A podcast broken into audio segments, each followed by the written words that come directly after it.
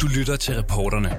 Vi giver dig de største historier, insisterer på svar og udstiller de halve sandheder. Din vært er Cecilie Lange.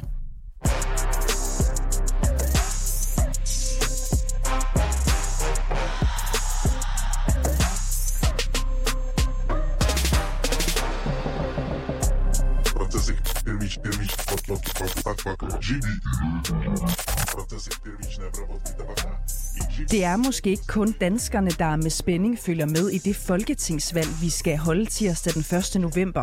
Der er nemlig risiko for, at russerne kigger med og vil forsøge at påvirke den måde, vi går til stemmeurnerne på. Og Forsvarets efterretningstjeneste har derfor helt ekstraordinært oprettet en taskforce, der skal opdage og stoppe indblanding fra fremmede magter. En taskforce mellem de helt tunge myndigheder i landet. Forsvarets efterretningstjeneste, politiets efterretningstjeneste, Udenrigsministeriet, Justitsministeriet og Forsvarsministeriet. Det sker, selvom FE selv har kaldt det mindre sandsynligt, at Rusland vil prioritere at gennemføre påvirkningskampagner mod det danske folketingsvalg. Men det er bare ikke alle, der er enige i den vurdering. En af dem skal du møde lige om lidt, og han er ikke en her hvem som helst. I dagens udgave af reporterne, der spørger vi, hvor bange skal vi egentlig være for, at russerne blander sig i vores folketingsvalg, og er Danmark overhovedet rustet til at modstå russiske tollefabrikker og cyberkrigere? Velkommen ind for hos reporterne. PET's chef for kontraspionage vurderer, at Danmark er godt rustet til at modstå påvirkning fra fremmede øh, stater. John Foley, velkommen til øh, programmet. Tak. Du er pensioneret major og ekspert i IT-sikkerhed. Øhm, hvis vi starter med at se på PET's vurdering ud fra et teknisk plan, er du så enig i, at vi i Danmark er godt rustet mod påvirkning og cyberangreb? Nej, det er jeg ikke. Og det er ikke, fordi øh, den vurdering og analyse, man er kommet frem til, der får vi kun at vide, hvad konklusionerne er. Vi får ikke, skal vi sige, det underliggende øh, bevismateriale og forklaring på, hvorfor man er kommet til, til sådan et øh, resultat. Øh, når for eksempel FE øh, leverer sine øh, trusselsvurderinger, så er det jo gerne øh, fyldt op med over 20 øh, forskellige sider, øh, hvor man maler op og ned, øh, hvorfor man vurderer, at det er højt eller mindre højt osv. Her øh, har vi, skal vi sige, fra kontra efterretningsmanden, og spi- jeg skulle lige til at sige spionen, det er han jo ikke, men øh, der kommer han frem øh, og, og kun leverer, skal vi sige, overskrifterne, og vi får ikke at vide, hvorfor øh, man er kommet øh, til, til den vurdering. Selvfølgelig er der nogle ting, man ikke kan øh, helt øh, være åben omkring, men min erfaring med, hvad der er sket inden for de sidste fem år på det her område, for det har jeg interesseret mig for, især inden for det, der hedder hybrid krigsførelse. Mm. Og her er misinformation øh, og skal vi sige valgpåvirkning jo en, del af, af, af de elementer. Og der har Danmark øh, sovet i timen. Hvordan har Danmark sovet i timen, når det kommer til at være up-to-date, til at kunne forsvare sig imod det, vi kalder cyberwarfare? Øh, øh, det kan også være disinformationskampagner. Det, det vurderer jeg, fordi øh, vi øh, har gennemført øh, to forskellige konferencer, et på Christiansborg og en øh, i en ingeniørforening, hvor Folk og Sikkerhed og Udenrigspolitisk Selskab, Forsvarsakademiet og øh, os i ingeniørforeningen øh, i de sidste to år har haft øh, meget alvorlige konferencer, hvor vi har fremlagt øh, trusselsvurderingerne og hvad andre lande gør i den her sammenhæng her.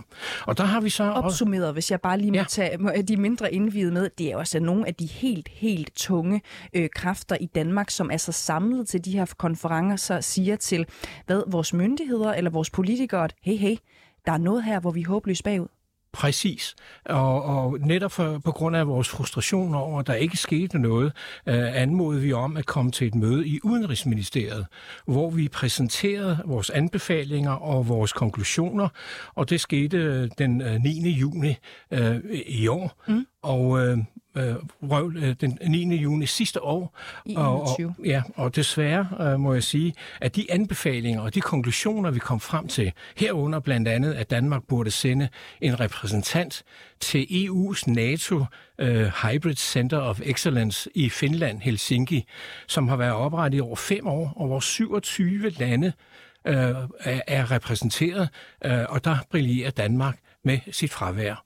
Så det, det var en af de mange anbefalinger, vi kom med. Send dog en mand deroppe, som, eller kvinde, øh, som kunne, skal vi sige, ligesom øh, øh sammen med deres kollegaer finde ud af, hvad rører der sig i hele Europa, hvad rører der sig i NATO på det her område, og så være en slags... Øh, øh, fremskudt øh, person, der, der kunne øh, levere tilbage til, til Udenrigsministeriet og FE og PET osv. videre.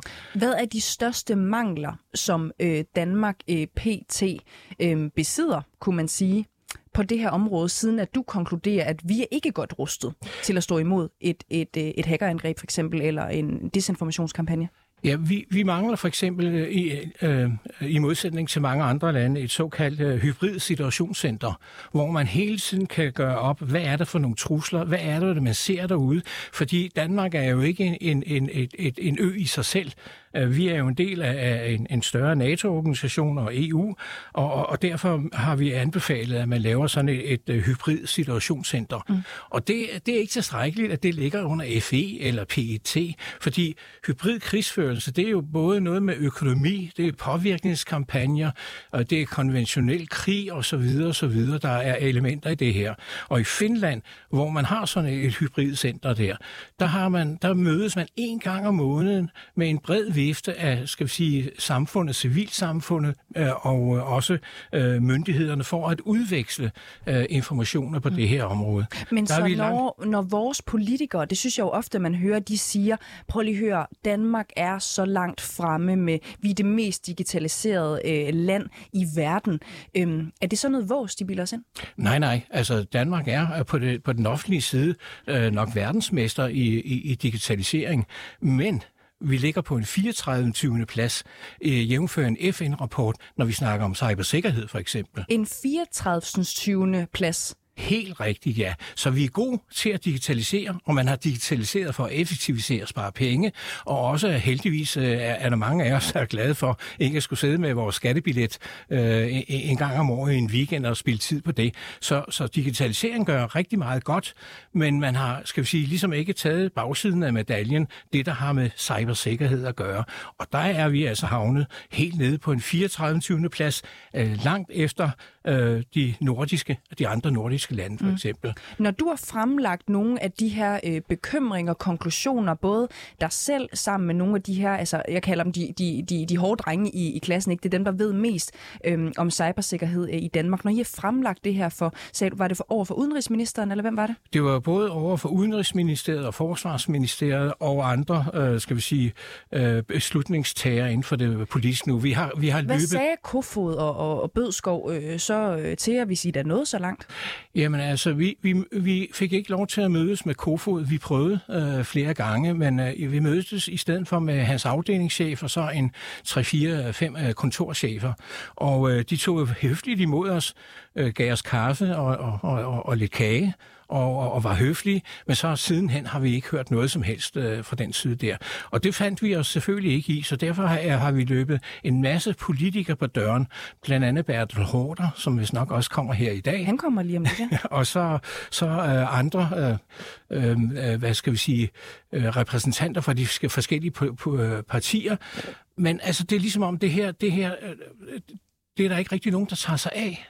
Man overlader det til ressortministerierne, og de, øh, og jeg tænker her på Udenrigsministeriet, på Forsvarsministeriet og på øh, Rigspolitichefen og, og mm. Justitsministeriet osv. der. Men, men der er ikke nogen, der koordinerer bestræbelserne, og det er sådan set vores hovedanke, øh, når vi fremlagde disse øh, skal vi sige, anbefalinger, både internt og, og hvad man skulle gøre øh, eksternt. Så når øh, nyheden i dag er jo, at øh, nu er der så øh, faktisk øh, dannet, eller i hvert fald er den lige på trapperne, den her taskforce med nogle af de her tungtynge øh, myndigheder, som hver hvert fald vil bestræbe sig på øhm, og er ude og sige, bare roligt, vi har styr på det nu, alt det der cyberpåvirkning, den tager vi, inden, inden det går galt. Føler du dig overbevist om, at når man så rent faktisk nedsætter den her taskforce, kan de lykkes med den opgave? Altså, jeg synes, det er fint, at man laver en, en taskforce. Bedre sent end aldrig. Men altså, det her, det er jo sådan set øh, nogle dage før vores valg her den 1. november. Mm. Og, og, og hvis man først øh, begynder at, at tage sig af det nu, så, så er det efter min mening for sent, så bliver man taget med bukserne ned. Du tror, de er for sent ud? Ja. Og, jeg, og, og jeg, jeg, har, jeg, har, jeg har jo heller ikke, skal vi sige, fået noget forklaring på, hvad det egentlig går ud på. Er det en hyggeklub, der sætter sig sammen og nikker til hinanden og øh, siger, vi, vi, vi gør det øh, godt øh, hver især, men hvad er, hvad er deres, hvad, hvad, hvad vurderer de deres, skal vi sige, konklusioner og anbefalinger på? Det, det, det, vi får jo ikke noget lige vide underliggende. Og øh, jeg kan da godt forstå, at, at, at, at skal sige, myndighederne gerne vil gå frem, og også politikerne sige, øh, ro og ingen fare. Der mm. sker ikke noget øh, i, i denne her sammenhæng her. Men øh, vi skal jo heller ikke øh, male fanden på væggen. Øh, I 2019, øh, det sidste valg, øh, vores foregående valg, der, der, der var Claus Hjort Frederiksen jo forsvarschef han er vist kendt, han, øh, han afsatte 50 millioner kroner til at finde ud af, øh, var der nogen, der ville påvirke valget på det tidspunkt der. Mm. Øh, vi fik aldrig rapporten at se. Vi har aldrig set, øh, hvad resultatet øh, har været der. Vi har blot øh, fået konstateret her med, med chefen for, en af cheferne fra, fra PET, at øh, øh, man regner ikke med, at der sker noget. Mm-hmm. Og den, den, den, jeg, jeg, jeg, jeg tror jeg ikke på det. Okay, du, Okay, så fordi du ikke har set, hvad skal man sige, delkonklusionerne og rapporten i sig selv, ja. så føler du dig ikke overbevist om, at det er rigtigt, når, når Claus Hjort Frederiksen går ud og siger, prøv at høre, vi, det, det, det tror vi ikke. Jeg, jeg, jeg savner den rapport, som blev afsat 50 millioner kroner til, fordi, som Claus Hjort Frederiksen sagde dengang, jeg vil ikke som politiker bagefter klandres for, at jeg ikke har gjort noget inden. Mm-hmm. Men øh, så, så burde han jo bagefter komme og sige, der var ikke noget at komme efter. Men må jeg supplere, at den danske befolkning er jo ganske godt rustet. Ikke? Altså, vi er jo alle sammen som, som borgere her i Danmark skolet med at være kritiske, så vi selv øh, kan, kan foretage vores vurderinger. Så hvis der kommer et eller andet vi synes, at det, det lyder helt ud i hampen, mm. så, så har vi, skal vi sige, vores eget forsvar i, i, i første omgang. Mm. Men, men det, det er mere myndighedernes, og det er mere samfundets og civilsamfundets, øh, skal vi sige, forsvarsmekanismer, jeg, jeg, jeg efter, efterlyser her. John Foley, øh, tusind tak, fordi du øh, var her og gav din, øh, dit besøg øh, med på den her historie, altså pensioneret øh, major og IT-sikkerhedsekspert. Øh, det er jo ikke første gang, at vi øh, har hørt om russernes forsøg på at blande sig i vestens demokratiske valg. Lad os lige prøve at høre, hvordan det løber stablen her i den nærmeste fortid. Clearly in France, in its election, in, uh, now in Germany, in, uh, with its pending election, in England with its pending election, um, uh, we are seeing uh, duplications of what has uh, happened here in, in our election. So the Russian strategy uh, continues. Det er langt fra første gang, at Rusland prøver at indflydelse på et valgresultat. Størst af alle står nok det amerikanske valg i 2016, hvor Rusland ikke bare lavede fake news for at få demokraterne til at spille deres tid, men også fordi de hackede sig ind på flere staters valgcomputere. We know that Russian intelligence services, which are part of the Russian government, which is under the firm control of Vladimir Putin, hacked into the DNC, and we know that they arranged for a lot of those emails to be released. Og hvad sagde Putin så til den her anklage? You and the Russian government did never try to influence the outcome of the US presidential election, and there will be no evidence found. Read my lips. No. I mange år har skoen trykket på europæiske lande som Frankrig. Her fortæller Richard Ferrand, som er generalsekretær i Emmanuel Macrons En Marche, om, hvordan der i 2017 var op mod 2.000 angreb på En Marche kampagnecomputere. Adressen for angrebene var russisk, og det var systematisk. On constate que cela vient systématiquement euh, d'Ukraine, aux frontières de la Russie. Desuden har der i år været frygt for russisk indflydelse under valgene i Sverige, Frankrig og Italien. The outgoing government, led by Italy's foreign minister Luigi Di Maio, has accused former Russian president Dmitry Medvedev of interfering in the country's upcoming general election. De seneste år er Rusland blevet anklaget for at påvirke valg gennem Twitterbots og hackerangreb i lande, som vi hører her. Man kan nærmest søge på et hvilket som helst europæisk land de seneste år, og så har der været frygt for russisk indflydelse. I 2019 udtalte daværende forsvarsminister Claus Hjort Frederiksen, at forsvaret ikke kunne konstatere russiske forsøg på at påvirke valgkampen i Danmark. Men allerede få dage inde i valgkampen i år, kan vi altså se, at faren for russisk indflydelse endnu engang truer. Måske sidder du lige nu og tænker, der er altså ikke nogen øh, russer eller en anden fjendtlig fremmedmagt, der skal manipulere mine holdninger og min stemme ved det kommende folketingsvalg. Og så kan jeg jo passende spørge dig, Jens Myrup øh, Pedersen. Du er lektor i cybersikkerhed ved Aalborg øh, Universitet. Ja, først og fremmest velkommen til. Tak. Øhm, hvordan fungerer valgmanipulation i cyberspace sådan helt konkret? Jamen, det kan fungere på flere forskellige måder. Øh, jeg tænker, jeg vil gerne fremhæve to, og, og, og det er egentlig dels fake news, som vi også talte, øh, som også blev nævnt lige før. Og fake news, det er jo, det er jo falske nyheder eller falsk information, som bliver spredt på især sociale medier. Øhm, og, ja, og det, man skal være opmærksom på, når man taler fake news, det er, at det er blevet rigtig let at, at manipulere med billeder, med film og så videre. Så det er let at lave noget, der ser meget troværdigt ud, men som i virkeligheden er falsk. Og så er der alle mulige afarter af, af fake news med, med nyheder, som måske egentlig er rigtige nok, men som bliver drejet på en måde eller præsenteret på en måde, som ikke er korrekt. Det kan for eksempel være, at vi har set en del af det i forbindelse med, med krigen i Ukraine, øh, hvor, hvor vestlige nyheder vil sige, at det er, at det er russere, der har angrebet et atomkraftværk. Men hvis man følger med på de russiske kanaler, så vil de sige, at det er ukrainere, der har, der har angrebet et atomkraftværk, og derfor, dermed skabt, øh, skabt havde det risiko for store ulykker og sådan noget. Mm. Så, så fake news-delen, især med spredning på sociale medier. Det er sådan en del af det. Og den anden del af det, det, det er egentlig, hvor det er rigtige informationer, men for eksempel fundet på øh, gennem hacks, og som ikke er ment til offentliggørelse, som bliver offentliggjort på strategisk vigtige måde, eller strategisk, hvad skal man sige, øh, ja, strategiske måder, hvor de får stor indflydelse på. Og det var for eksempel det, man så tilbage i 2016 med, med de angreb, der var mod det demokratiske parti i USA i forbindelse med valget mellem Hillary Clinton og, og Bernie Sanders, hvor man altså kommer ind i det demokratiske parti, man hiver masser af, af data ud, e-mails, informationer om kampagnen, og så lægger man det på en måde, som skaber splid i, i partiet, mm. og som dermed påvirker øhm, ikke bare valget mellem Hillary Clinton og Bernie Sanders, men også på lidt længere sigt egentlig påvirker det selve det amerikanske valg, fordi der er jo rigtig mange Bernie Sanders-tilhængere, der var ude at sige, at de ville i hvert fald ikke støtte Hillary efter, efter de ting, der var kommet frem.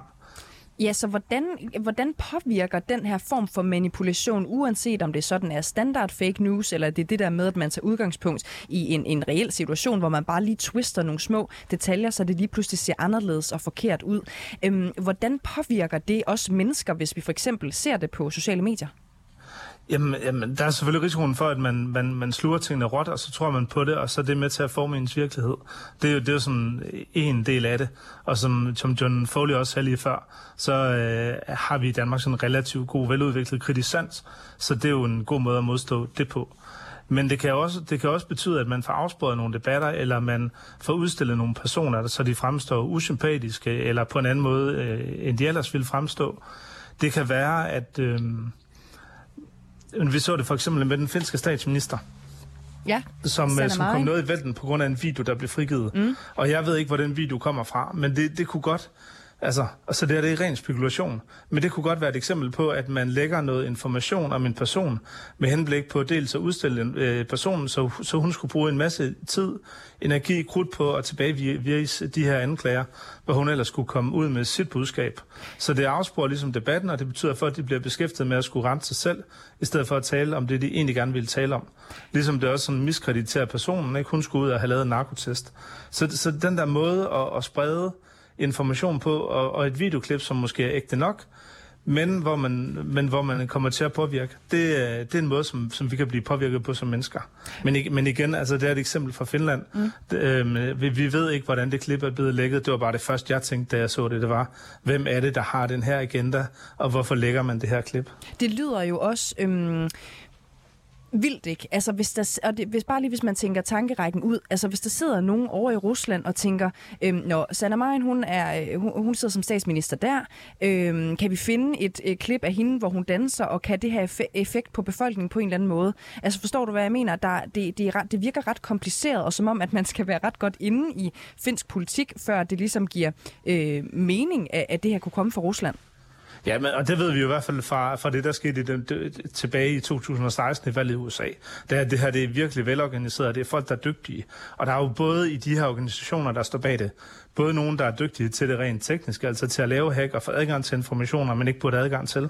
Og det, det er typisk sådan nogle meget målrettet angreb, ligesom det, man så i USA. Mm. Og samtidig er, er der også nogle, nogle i organisationerne, der, der er gode til at forstå det politiske og derfor ved, øh, hvad er det for nogle informationer, man gerne vil have fat i, og hvordan får man så mest muligt ud af de informationer, hvordan lægger man det på det helt rigtige tidspunkt, i forhold til at skabe øh, den situation, man gerne vil skabe. Mm. Så det, det har du fuldstændig ret i. Altså, kan du komme med et bud på, hvis du sådan kigger på de historiske eksempler, hvad, hvad formålet med den her type af valgmanipulation kan være? Jamen, Altså for, for det første skal man måske sige, at det jo ikke nødvendigvis er så meget, der skal til for at påvirke valg. Altså vi har både i, både i Danmark og i mange andre lande, USA også nogle, tit nogle meget, meget tætte valg. Og det vil sige, at det er måske kun en lille bitte smule, der skal flyttes mellem, mellem to sider, før det betyder noget. Og derfor vil man også, hvis, øh, hvis jeg sad og skulle lave de angreb, så ville jeg også sådan meget målrettet sige, hvad er det så for nogle grupper, man skal forsøge at, øhm, og påvirke. Undskyld, nu glemte jeg helt det spørgsmål. Men Jens Møller Pedersen, det er mere bare fordi, altså er russerne ikke ligeglade med, om det er Mette Frederiksen, eller om det er Søren Pape, eller om det er Jakob Ellemann, som kommer til magten. Jeg tænker, det må handle om noget andet, gør det ikke det?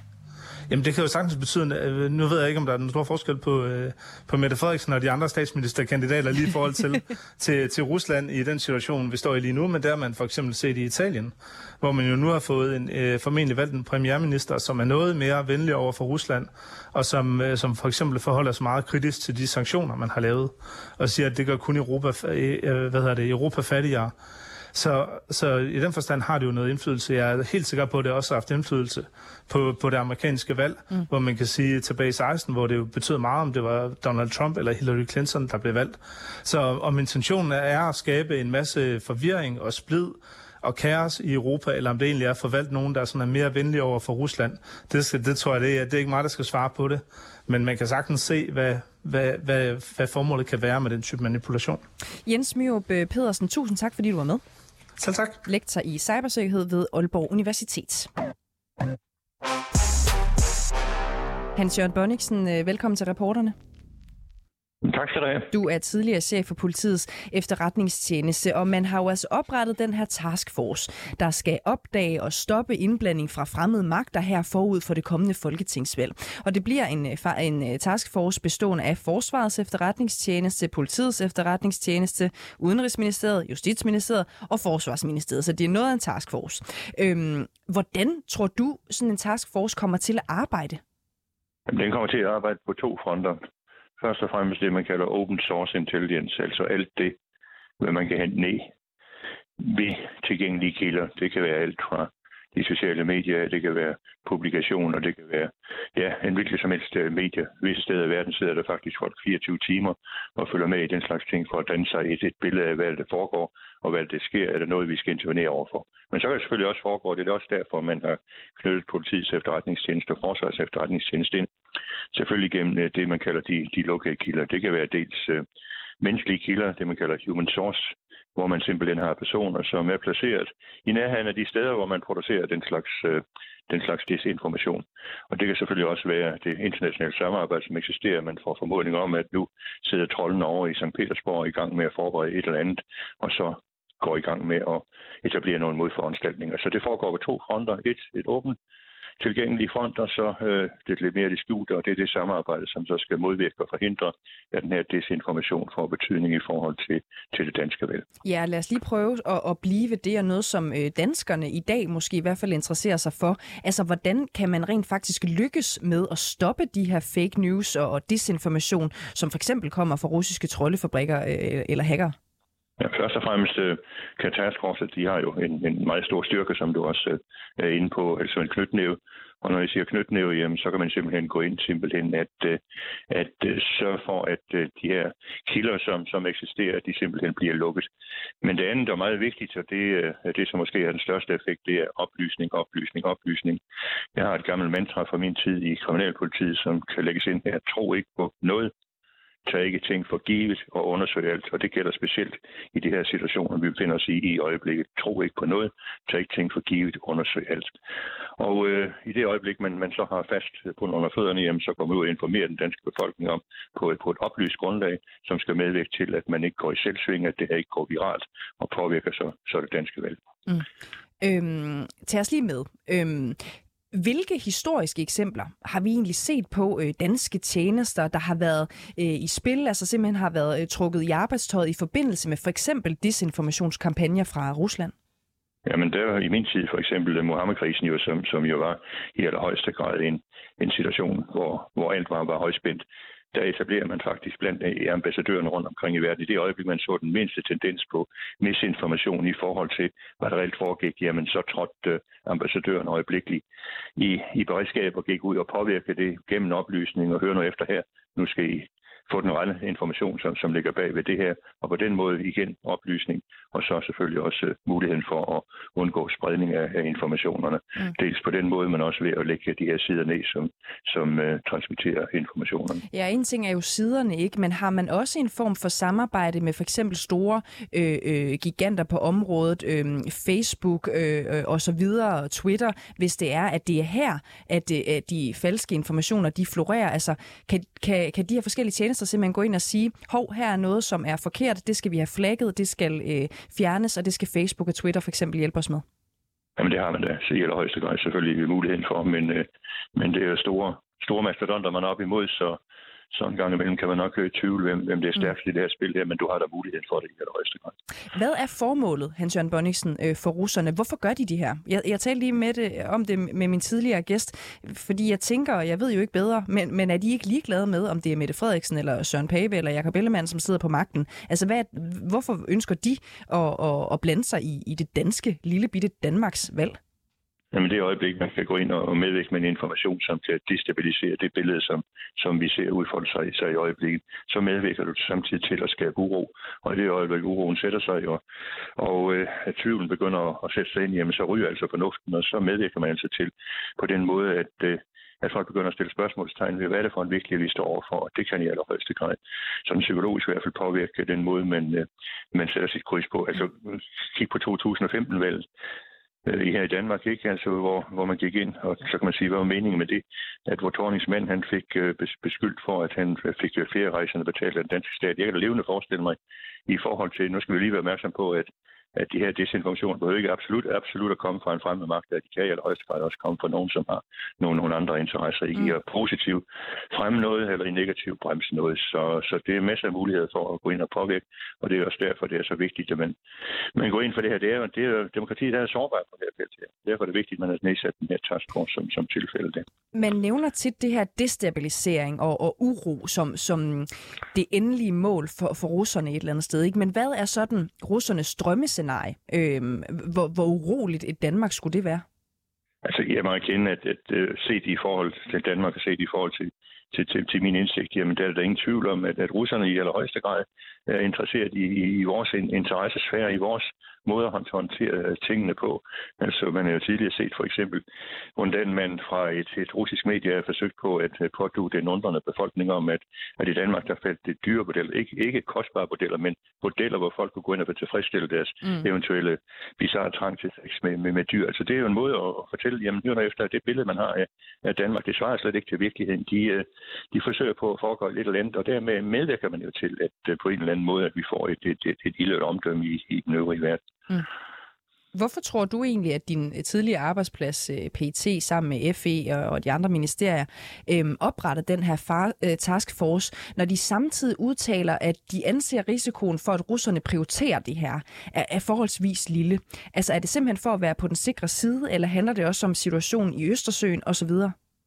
Det handler i allerhøjeste grad om at sende et meget klart og tydeligt signal, at vi har sat et beredskab op, som kan modvirke og forebygge, at den slags ting sker. Jeg tror, det er mere signalafgivning, men det er en vigtig signalafgivning, og jeg er ikke i tvivl om, med de ressourcer, der er stillet til rådighed her, der har man også muligheden for at etablere et boldværk i forhold til desinformation. Hans-Jørgen Bonniksen, tusind tak, fordi du var med. Velbekomme. Og så vil jeg også sige tusind tak til dig, som har lyttet med til dagens udgave af Reporterne. Du har lyttet til reporterne på 24 /7. Hvis du kunne lide programmet, så gå ind og tryk abonner hos din foretrukne podcast-tjeneste, eller lyt med live hver dag mellem 15 og 16 på 24 /7. Tips skal altså sendes til reporterne snablag 247.dk.